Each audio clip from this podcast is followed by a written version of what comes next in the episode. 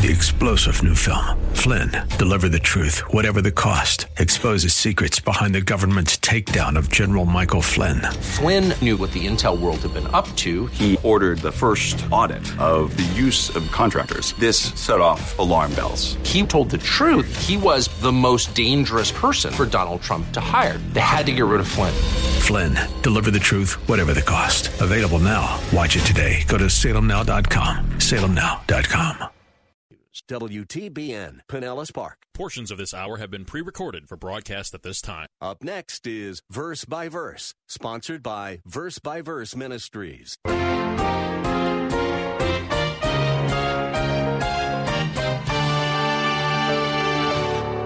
Why would they rebuke parents bringing their children to Jesus?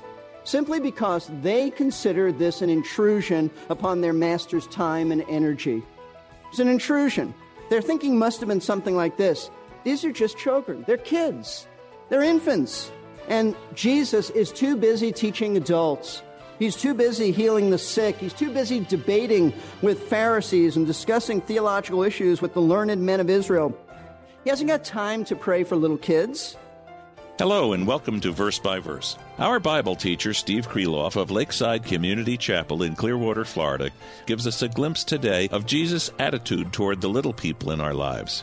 They might be little, but they should never be insignificant. Listen in as Pastor Steve takes us to the Gospel of Mark, chapter 10, to show us why we should love the little children just like Jesus does. Evangelist D.L. Moody once returned from a gospel meeting and he reported that there were two and a half conversions. And someone who heard him asked if he meant two adults and one child were saved, if that's what he meant by that expression. He said, no. No, he said two children and one adult were saved, just the opposite. He said the two children had their whole lives to give to Christ, while the adult had only half of his life left to give to the Savior.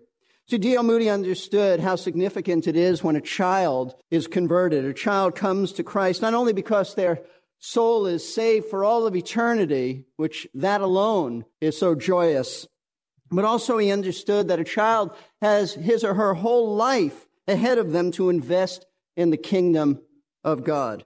This morning, I thought it would be helpful for us to see the high value that God places upon children. The Bible is not silent about what God thinks of children, and there is no better way to see God's heart for young people than to see some of the very positive things that Jesus himself had to say about children. And for that, we turn to a passage of scripture that directly reveals Christ's high regard for children. I want you to turn to Mark chapter 10. To Mark chapter 10. And I want to read several verses beginning at verse 13. And they were bringing children to him so that he might touch them. But the disciples rebuked them. And when Jesus saw this, he was indignant and said to them, Permit the children to come to me. Do not hinder them, for the kingdom of God belongs to such as these. Truly I say to you, whoever does not receive the kingdom of God like a child will not enter it at all. And he took them in his arms and began blessing them laying his hands on them. Now, both Matthew and Luke record this story in their gospel accounts as well. And, and putting them together, we get a terrific picture of our Lord's attitude towards children. From this passage, we can see three attitudes that Jesus demonstrated towards children. And these attitudes are critical and necessary for us to understand because these are the same attitudes that God wants to, to nurture and develop in all of us towards children. You see, if we really want to follow Christ and we say we, we are his followers, then we need to understand his mind and, and his heart in all matters. And that includes such issues as children. And it's his attitude and his feelings about young people that really ought to shape ours. Certainly not the world's perspective. From the world's perspective, frankly, children just get in the way. Children just sort of are inconvenient. But from God's perspective, we need to understand the high value he places upon children and let what Christ said shape our outlook and our viewpoint of children. And it will help us to determine the type of ministry that God wants us to have towards children. It'll help us to understand what we're doing. It'll help us to, to, in determining what type of ministry does God expect us to have towards children. And so I want to just get into the passage. Let's study it. The first attitude that Jesus demonstrated in this passage towards children was that he loved them. It was his love for them that, that shines through. Verse 13 starts this way, and they were bringing children to him so that he might touch them. Now let's stop here for a moment and see that the passage opens up by telling us that some parents began to bring their children to Christ. Now, while we aren't told the specific ages of these children, the Greek word that Mark uses here is the word really for young children, which would include anyone from infants to preteens. Mark is not that specific. It's just a general word for young children. However, Luke, in his gospel account, specifically says that they were bringing even their babies to him. And so it appears that the picture that God wants us to have here is that parents were bringing various aged children to Jesus. There were infants in their mother's arms. There were, there were little toddlers around, and, and perhaps, though we don't know for sure, maybe even preteens, elementary school, we would say children. Question is, why were these parents bringing their children to Jesus? Well, Mark goes on to tell us in verse 13 that he might lay his hands on them and pray. In other words, they wanted Jesus to place his hands on their children while asking the Father to bless their children. They wanted him to lay his hands and pray for God's blessing. Now, why did they do this? Frankly, because it was a Jewish custom. It was a good thing. It was a Jewish custom for parents to bring their children to a rabbi for blessings and prayer. And since Jesus was recognized as a rabbi, he was a teacher. That's what rabbi means. These parents wanted him to, to bless and pray for their children. This is very similar to what we do in a child dedication today. Parents bring their children to their pastor who lays his hands on the children and prays for them. It's very, very similar. That's precisely what was going on here. And that's a good thing. And, and we say that's a good thing and we practice that. But surprisingly, the Lord's disciples didn't like it at all.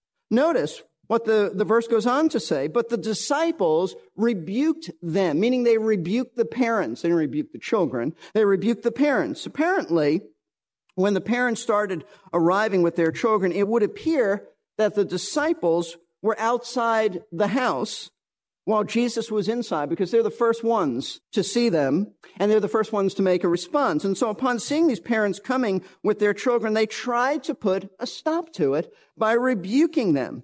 Now, why would they do such a thing? Why would they rebuke parents bringing their children to Jesus? Simply because they considered this an intrusion upon their master's time and energy. It's an intrusion. Their thinking must have been something like this. These are just children. They're kids. They're infants. And Jesus is too busy teaching adults. He's too busy healing the sick. He's too busy debating with Pharisees and discussing theological issues with the learned men of Israel. He hasn't got time to pray for little kids. I love the way one Bible teacher tried to capture the essence of what the disciples might have said to the parents. The master's a busy man. Now, shalom, be on your way and take your strollers with you.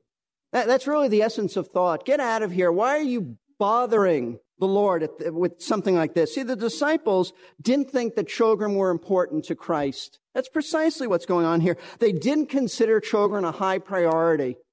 After all, Jesus was the Son of God. He was the Messiah. He was busy preaching and teaching adults all over Israel.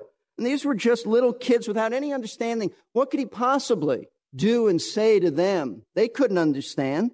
They didn't really matter how wrong they were. Because when Jesus saw what was going on, he responded in such a way, folks, that reveals a deep and a special love in his heart for children. Notice what verse 14 says right at the beginning. But when Jesus saw this, and so it must have been a moment after, he must have been in the house and seen what was going on and heard what was going on. When Jesus saw this, he was indignant. And he said to them, permit the children to come to me. Now let's stop here. What Mark is saying is that when Jesus saw the disciples just shooing away the, the parents and heard them rebuking them, he was angry at his men. This is righteous anger. This is the right kind of, of anger. And in his anger, he commanded the disciples to let the children come to him at once and stop hindering them.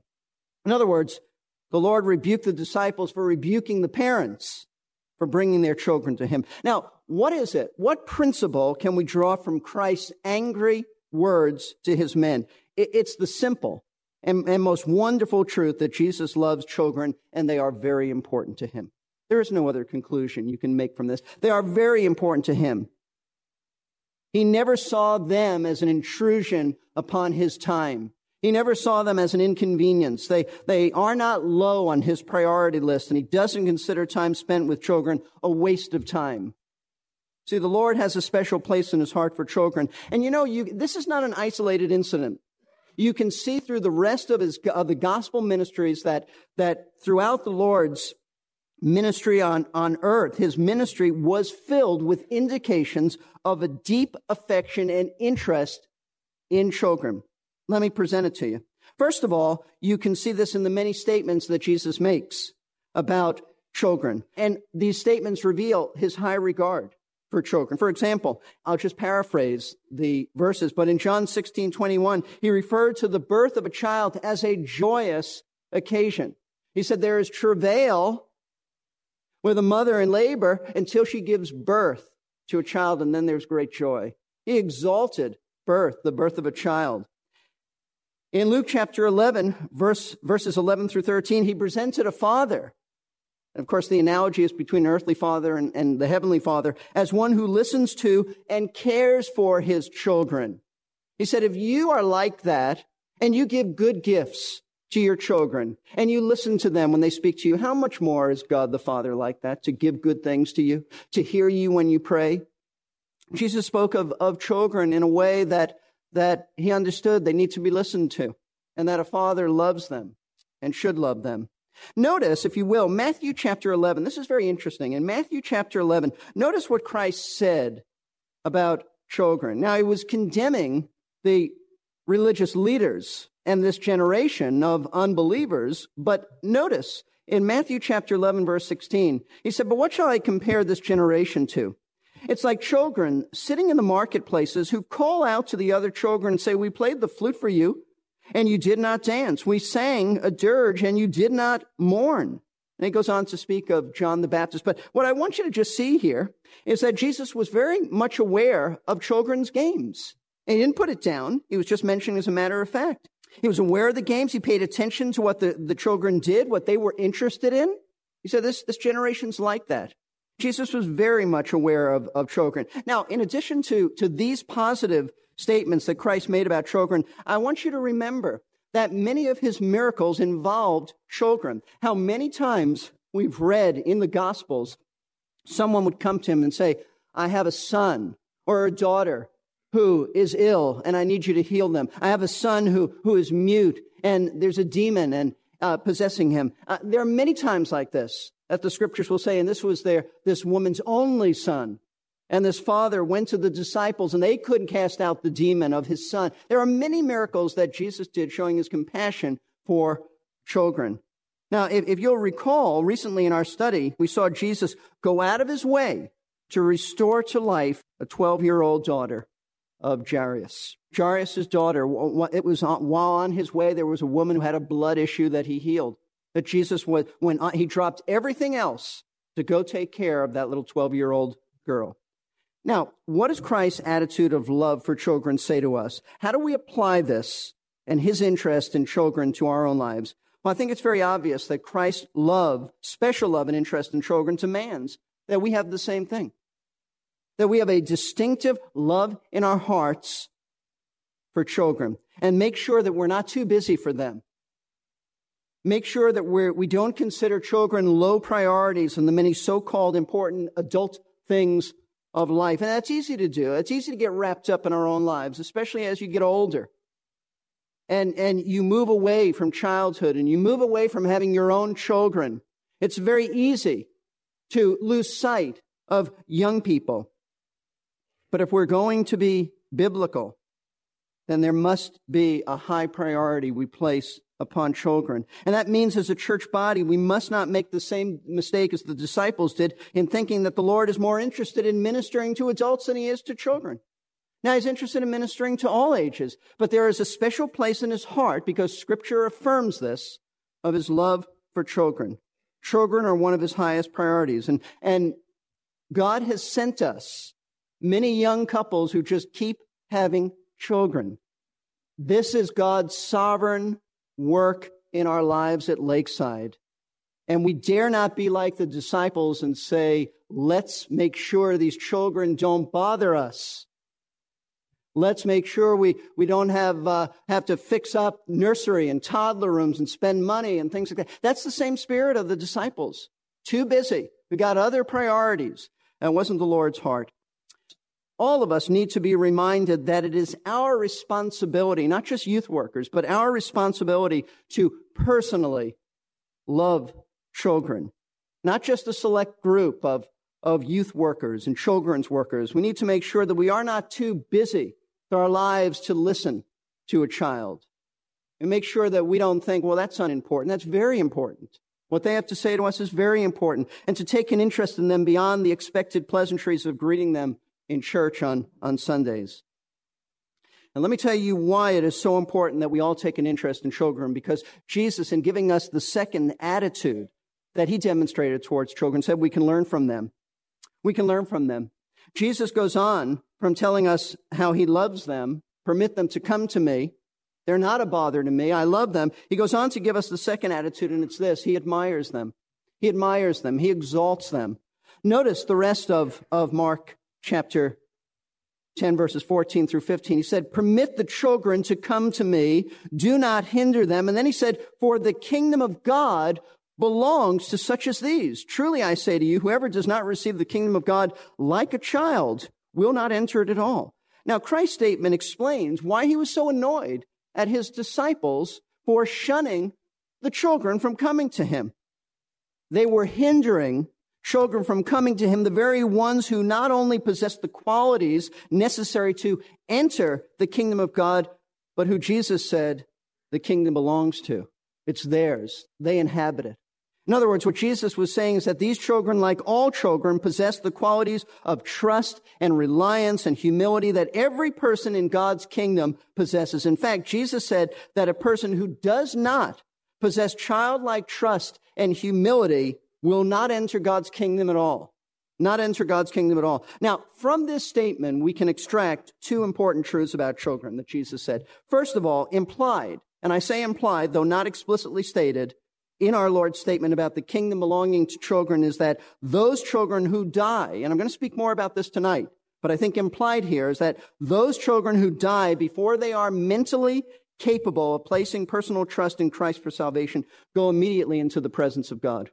That, I think that is exactly what he meant by the statement. Now, whether or not you understand how God can, can do this, why he can take an infant or someone who, who dies in the womb right to, to heaven in light of the fact that they are sinful just like adults, even if you don't understand that, what you can see is that Jesus clearly said that his kingdom belongs to children like these. I believe that's exactly what he's saying. Of such is the kingdom of God. There is no reason to take that any way other than its literal intended meaning. But the second important truth that Jesus expressed about children is that he commended them for having certain character qualities that he said all adults must have if they're going to enter God's kingdom. In other words, the Lord was admiring the qualities that a child has of, of humility and trust. Those characterize all children. And he's telling us that unless we come to him for salvation with that same kind of humility, that same kind of trust, we can't enter his kingdom. He was actually exalting children because unlike adults who tend to be self-reliant, cynical, skeptical towards the things of God, children implicitly know that they have no resources to care for themselves. They know that someone has to care for them because they don't have it. Children are naturally open, trustful, and humble. Now, this isn't to say that children aren't sinful, that they don't demonstrate pride and selfishness, but there is something wonderfully naive about children. They know they are in need of help. They know to trust others implicitly, and they easily submit to being cared for by adults. Young children are like that. And it's those virtues that Jesus says, is telling us he admires in children an openness to the things of God, trust, humility, and natural submissiveness. You know, we often tell children to behave like adults, but Jesus actually does just the opposite here. He tells adults to behave like children if they want to be in God's kingdom. In this sense, not childish, but childlike, in humbling ourselves before God and, and trusting Him with our need for salvation. Now, how should Christ's admiration for children affect us as a church body? Well, if Jesus admires the qualities of humility, openness, trust that's found in, in children, the folks, we have a responsibility to nurture those qualities. We have a responsibility to nurture those qualities in our children at, at Lakeside and to help them not to grow up to become sin hardened adults. God has given us these children. Along with the parents, it's our responsibility of course, to assist the parents, but it's our responsibility to nurture the openness that a child naturally has, to nurture the humility, the trusting that they have, the, the sweet submission to being cared for. In other words, we want to do everything we can to help children of our church maintain these childlike virtues as they grow up and mature. And how do we do this? Simply by teaching and modeling to them the Word of God. Just like adults, children need to know about God's character. They need to know about what it means to worship Him. They need to understand the meaning of the cross. They need to know about repentance and, and faith and obedience. They need to understand that genuine righteous behavior comes from the right motives, not outward legalism. They need to know, in other words, the foundational truths of our faith. I love the way John Piper's church explained that uh, their vision for their children's ministry. I quote, where do we want our church to be 10 or 20 years from now? Can churches grow mighty oaks of righteousness without intentionally nurturing the saplings under their care? The deep rooted faith we desire for our children, a faith that weathers the storms of life and bears fruit for the glory of God, is nurtured by a systematic plan to partner with parents in communicating the greatness of God, the glory of Christ, and the power of the gospel. So in other words, folks, we, we want our children to have a vision of the grandeur of God, to understand His sovereignty, to know of His holiness, not just Bible stories, not just flannel graphs. We want them to be equipped to handle the pressures of life. So if we're ever going to do something for this, we understand that there is a great deal of work involved, a commitment involved in having a ministry to, to children that is committed to this kind of in-depth training. It'll take money, to hire someone who'll develop this ministry. It doesn't happen overnight. It'll take people with the gifts of teaching who are willing to develop this gift by being trained in how to effectively handle the Word of God. Just because somebody has the gift of teaching doesn't mean they, they don't need training. You do need training. And it'll take parents who will cooperate by teaching and modeling at home the very truths that their child is being taught at church. And that leads us to the third and final attitude that Jesus demonstrated towards children. He loves them, he admires them for their character qualities, and he highly values them. Notice verse 16. He took them in his arms and began blessing them, laying his hands on them. Now, notice this. Jesus couldn't have taken everybody up in his arms, only had two arms. He must have taken each child one by one in the warm embrace of his arms, placed his hands on their head, and prayed for the Father's blessing upon them. In other words, Jesus prayed for each child individually that was brought to him. There was no group prayer. He picked up each infant one by one and he prayed for them. Why not a group prayer? Because each child was infinitely important to him. He placed value on every child. He put value on every child's life and wanted each life to count for God and, and prayed accordingly. Folks, every child is valuable to the Lord, and therefore every child should be valuable to us. They, they cannot be reduced to simply cost. Every child at Lakeside must be a high priority for us. Let's bow for prayer. Today's broadcast of Verse by Verse is available for download at our website, versebyverseradio.org. You can find nearly all of our broadcasts posted there at no charge. Download as many as you like. Think about signing up for the Verse by Verse newsletter. You can sign up online to receive it, or just give us a call and request it by phone. The number to call to order the newsletter is 727 239 0306. Once again, the web address is verse by verse radio, one word, dot org. Finally, we would like to thank those of you who are partnering together with Verse by Verse through your prayers and financial gifts. Most of our resources are available free of charge. Our goal is to provide biblical instruction and spiritual encouragement to as many people as we can. Partners like you let us do that. We really thank you for your help. That's all for today. I'm Jerry Pruden. Tune in next time on Verse by Verse.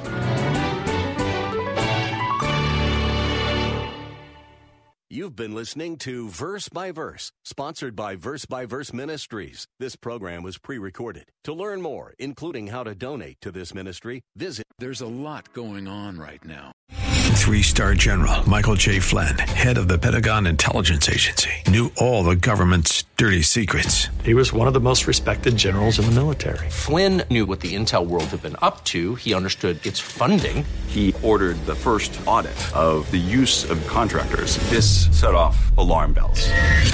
The explosive new documentary, Flynn, Deliver the Truth, Whatever the Cost, uncovers the facts behind this scandal. Flynn told the truth. He was the most dangerous person for Donald Trump to hire. I find out the worst enemy that I'm going to face in my life is right here in America. They took my assessment and they wanted me to change it. And I was like, I'm not changing it. They had to get rid of Flynn.